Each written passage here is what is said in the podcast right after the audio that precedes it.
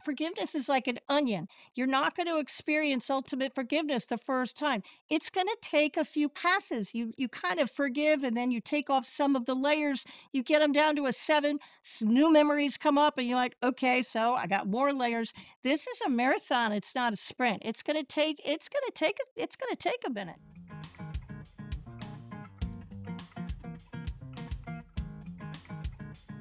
Well, hi everyone and happy new year. This is Diane Gilman, formerly known as the Queen of Jeans, but now the proud host of my podcast, Too Young to Be Old. And today we have got an incredible guest, and I'm going to say she's incredible because she asks that seminal question in our lives Who do you have in your life who thinks you think they did something unforgivable and you can never forgive them. Well, almost everybody would raise their hand and say, Yeah, I do, or maybe more than one.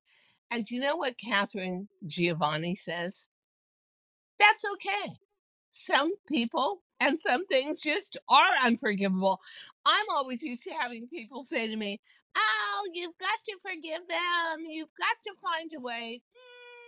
Katharine Giovanni wrote a book called The Ultimate Path to Forgiveness Unlocking Your Power. But here she is. And Katharine says, you know what? Some people are just bad to the bone, and you don't have to forgive them. Katharine, welcome. What a great topic for the new year. Thank you so much for having me on your show, Diane. I appreciate it. A pleasure. Now, one of the reasons why I wanted you on my show, because after all, when you have your own podcast, you can really choose your subject matter. And I tend to always want to choose what I'm most passionate about. Um, I had a very, very difficult childhood, sincerely. And I left home and didn't come back for 35 years until the day of my father's funeral.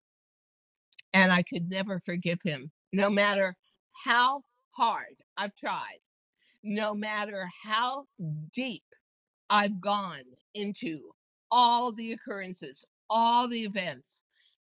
I've always come out of it saying, I can't, I can't forgive that man for what he did to me as a child. And you Right. are the first person who said, Yeah, that's okay. It is okay. he sounds like what he did was unforgivable. Okay, how did you come to this point of view? What happened in your life that made you start rating forgivability? Because I love your rating system, one to 10. He was like, my father was really an 11 or a 12. Um, and how did you come to writing this book? So what was what what built up to this? I too was raised in a dysfunctional family filled with alcoholism and all sorts of yucky stuff. And I was a very angry teenager and an angry person. And I was just kind of walking around inside my anger. And life kind of went on until my mother died in uh, 1990. And my self talk was negative. I really was looking through the world through these dark glasses because I it was that poor me syndrome. But I would wear the I would wear it like a badge of honor. I'm a survivor. I got through this, but I Oh, couldn't forgive them. I forgave a few people, but then my mother died, and my world kind of stopped because my mother and I were kind of friends. And we became friends the last three years of her life because she finally sobered up and we became friends. And then she died of breast cancer. And I was kind of devastated because I only had three years with her. So I was kind of pissed. And my brain snapped and I thought, I can't live like this anymore. So I started to forgive people. And I I am a concierge trainer by trade. I retired from it last year, but I used to teach people how to be a concierge and offer five-star service workshops all over the world. And I can't teach you how to be nice to people if you're angry inside because the anger is going to bleed through your body language whether you want to or not. yeah. And back in those days in the early 2000s, you didn't put a soft topic on that to business workshops. It wasn't done. Nobody put soft topics on, but I did because I couldn't I can't teach you to be nice if you're angry inside. And then I learned as the years went on, I got breast cancer and I had to get myself through that. And I started to forgive things. I started to forgive the cancer. I forgave the chemo. I forgave the cancer itself. I forgave my childhood home. I started to think, well, I could forgive more things than just people because forget the unforgivable. My parents, like yours, they were tens. They were right at the end. So I started to think about what can I forgive? So I forgave the girl in high, in high school who stained my sweater. I forgave 1974. Why did I forgive 1974? Because it was a horrible year. My parents got divorced and I was getting bullied every day in school and I tried to commit suicide. Woo. And so I thought I mm. forgave all the players in 74. So I decided I just was a horrible year. I'm just going to forgive the whole darn year. You so I forgave 1974. And then I I learned act- oh, go ahead. no, but then I learned that, and this was only kind of recently in the last couple of years, I thought, well, there are levels of forgiveness. So there are the levels like a one, a two, a three that you're easy to forgive, like really easy. It's the person in your office who just, you know, you tripped or stained your sweater or spilt your coffee. Really easy people. Then you've got the fours, fives, sixes, sevens who are okay, they're playing with your head. They're kind of living in your head. You think you can forgive them. You might need to do some mental gymnastics to get yourself to forgive them, but yeah, I can kind of do it. And then you've got the eights, nines, and the tens. They're hard. They're super hard. The tens are unforgivable. These are the people who, like your parents, did something unforgivable that you just can't forgive. Well, You I don't have you, to. You don't have to. my, uh, the whole thing was sort of settled for me because honestly, I showed up on my father's funeral out of respect and to try and at least make an attempt to reconnect with my family. And my mother said to me part of the way into the funeral, and she hadn't seen me in 35 years, I will never forgive you. And I That's thought, awful. okay, oh, well, uh, that settles that. And I remember spending the next year and a half, she passed a year and a half later, um, driving like a maniac from New York City up to northern Maine every Friday night to try and spend a day and a half with her and mend everything. And she would sit at the opposite end of the car with her back to me, looking out the window and looking miserable. And finally, one day I just said to her, Look, I don't want to play this game anymore. If you don't want me in your life, then let's be upfront about it. But remember, you are almost 95 years old. We have very little time left with one another. Shouldn't we try to make the most out of it? And the answer was, no, I'll never forgive you. And I thought, well, okay, got that one settled. So I think it's um it was always a, a, a, the same thing for me that you described. As a teenager, I was an angry teenager. I probably Yeah. had a, a miasma of red, angry energy around me. Now, I was lucky enough to be somebody who could use that as fuel to drive me. Yep, I did too. Yeah. But many people do not and instead use drugs and alcohol to calm it down, which I think just creates a billion other problems. Well, anger is toxic. Let me give you a, a visual example. Let's pretend this is anger, okay? Somebody Okay. made you somebody made you angry in your childhood. Okay, I can hold it off to the side real easy when it first starts because it's easy and I look at me, I can still conduct my life. I can still talk to people. I'm still living my life. But I'm going to hold on to this anger because whatever they did really it was horrible. So, and it, maybe it's a 10, but now I'm filling it with more anger. I'm on my 10 scale, I'm filling it with anything from 1 to 10 and they're all going into this little little jar of anger. So, it's getting heavy now. And at some point I'm going to have to go like this. And then at some point it's going to get so hang- heavy, I have to use both my arms to hold it up. Now look at my body language. I'm not seeing my my my significant other, my dream spouse. I'm not seeing that new job. I'm not seeing any financial opportunities at all because all I'm concentrating on is the anger within the glass. So to move the anger back here and eventually down, you start forgiving the easy ones and then you move your way up to the hard ones. You know, I I read a report that said, and I read it years ago, and I doubt that it's changed much, that said that the majority, and by that I mean something really high up there, like 87 to 88% of children like you or I that come out of a highly dysfunctional, perhaps slightly violent, both towards your Right. mind and your physical being, um, 87% wind up being alcoholics, drug addicts, Yep. or attempting suicide. And I remember reading that and thinking, Yep. damn, that is not going to be me. So I fueled myself with all that red energy kind of Right. anger. And people recognized it and scared a lot of people off. But at the same time, I was lucky enough to be able to use that to propel myself. And at a certain point, when I got breast cancer, I'm 78 now, I got it when I was 72. You know what, Katharine? I had to forgive myself because Yep. That's the big one, isn't it? surgeon said to me, Diane, you have flooded your system with hormones. You know, the thought of replacement, hormone replacement, is only supposed to be for like three or four years. You've done it for 30 years. You flooded your system with hormones. You gave yourself cancer. And I thought, oh my God, I'm going to have to forgive myself. But you know what?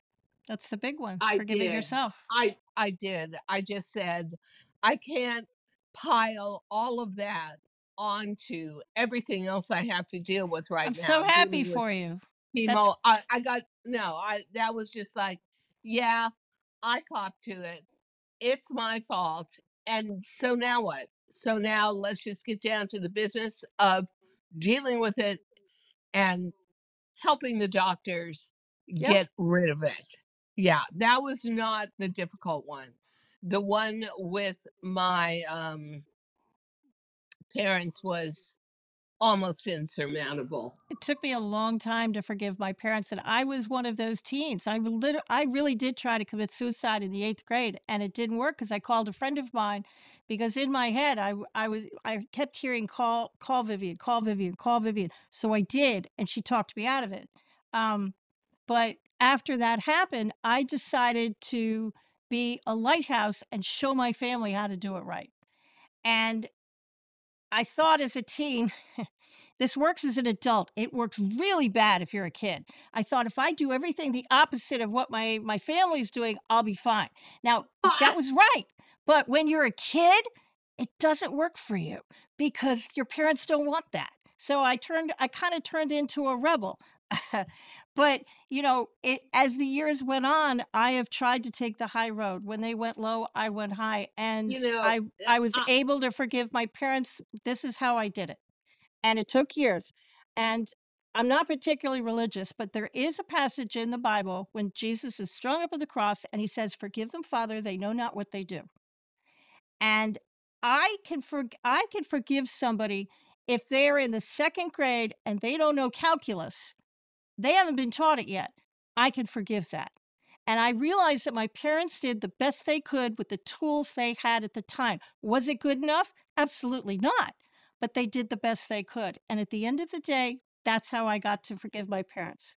And I went you from, know, they went from tens. That's how I got them from a 10 down to like a seven. And once they got to a seven, then, you know, forgiveness is like an onion. You're not going to experience ultimate forgiveness the first time. It's going to take a few passes. You you kind of forgive and then you take off some of the layers. You get them down to a 7. new memories come up and you're like, "Okay, so I got more layers." This is a marathon, it's not a sprint. It's going to take it's going to take it's going to take a minute. so how did you form your forgiveness journey? Because I know that for me as a kid, there was none of this lingo uh, roaming around in the ethers forgiveness, unforgiveness. I mean, I think that the attitude of my entire family was you're a child, you are the property of adults, and Yeah. adults can do whatever the adults decide to do, no matter how insane it is, that's the right thing to do because they're adults. And I, like you, became the rebel in the family, the wild child. And all I was really trying to do Yay, was sister. get, That's me. get, get the freedom I wanted to right? be a fashion designer and live in New York and, you know, be a success and take care of myself. But because it was not the vision of the adults, um, it was considered terrible choices. So, forgiving the unforgivable and the act of forgiveness itself. Right. Let's talk about that. How do you forgive How do I do it? in Okay. yeah, your family and the Um, alcoholism and everything that went along with it and well, you don't have to burn incense. You don't need crystals. You don't have to dance around on one leg and you don't have to dance around on one leg and hop around your bedroom.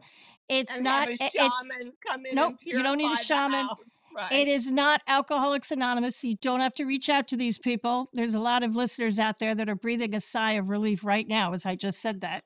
You don't. This forgiveness is selfish, it's personal. You don't even have to tell the person you're doing it. And what I did is, and I only want you to do 10 people at a time because if you do more than 10 people, you're going to you might make yourself sick because the anger has to leave your body and it's going to leave your body. I usually do it at night before I go to bed. And I forg- when I first did it, I must have forgiven 30, 40 people. I just sat there and forgave. And I spent the next two days in bed with, to put it delicately, the stomach flu, shall we say. And everybody thought I had the, flu. I didn't. My body had to get rid of the anger, and it was the only way it knew how to do it. Wow, it's like detoxing, yeah, it's very toxic. Yeah. When I first did forgiveness, the first person I forgave was a childhood friend of mine. And I couldn't even remember why that I needed uh, what what happened to us. So I sat in my bed and I said, "I forgive you." And I had a little mantra that I say that I have in the book, and it's real easy. And once I once I forgave the person, I forgot about it. I hadn't spoken to this person in 30 years.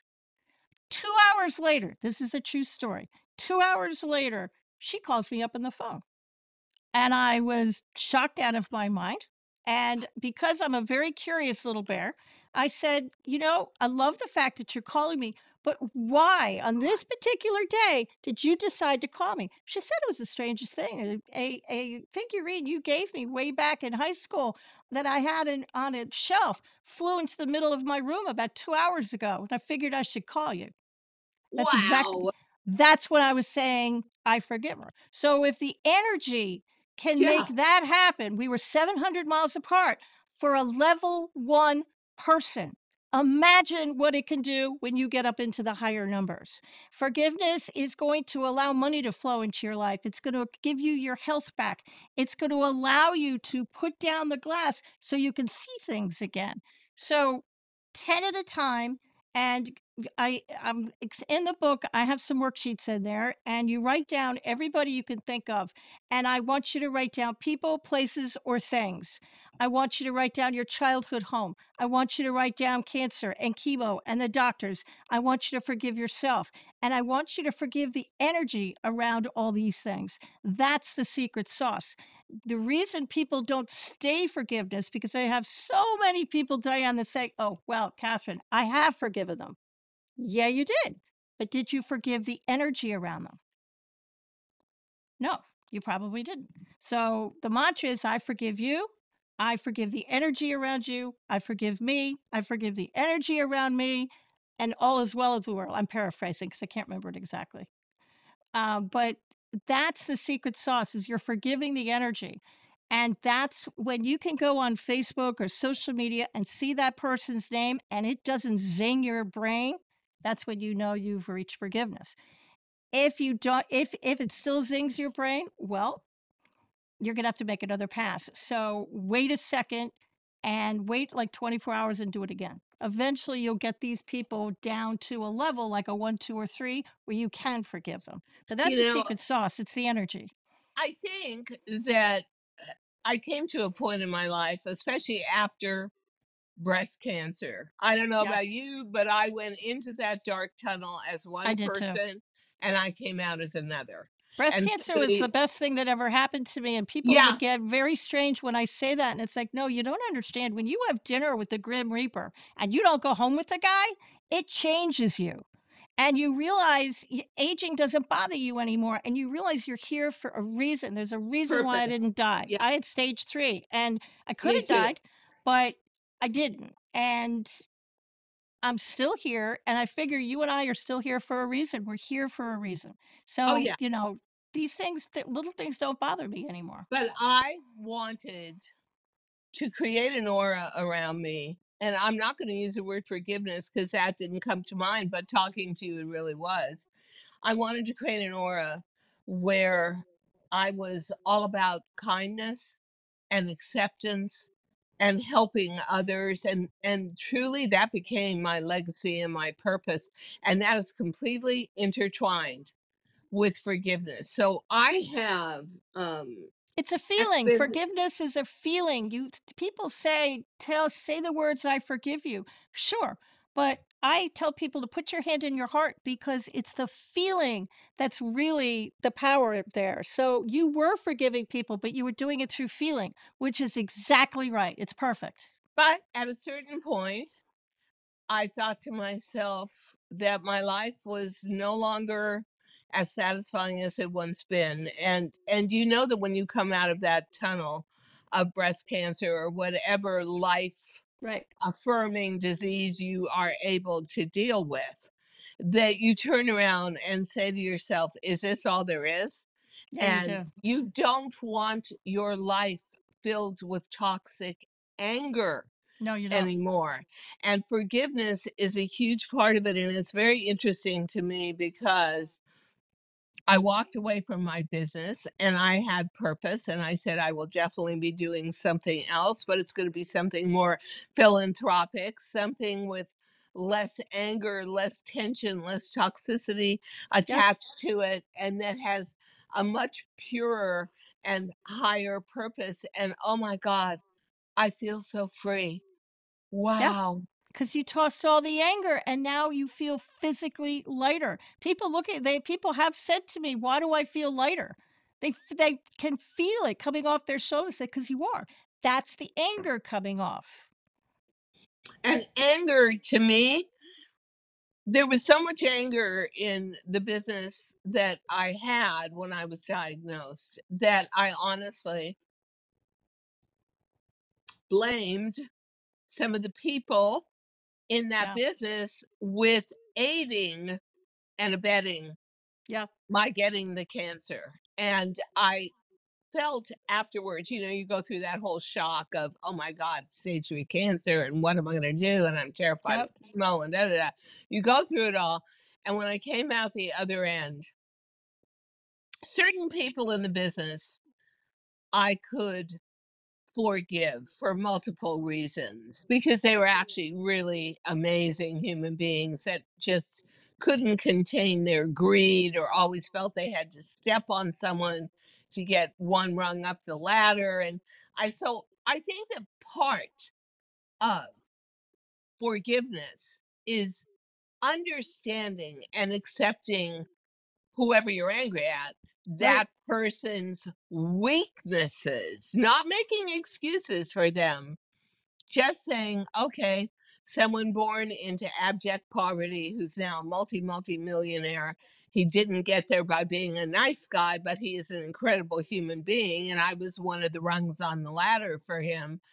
And so, you know, the forgiveness is there balanced by who that person is Right. and what they went through, and then some people, Katharine, is just screw it.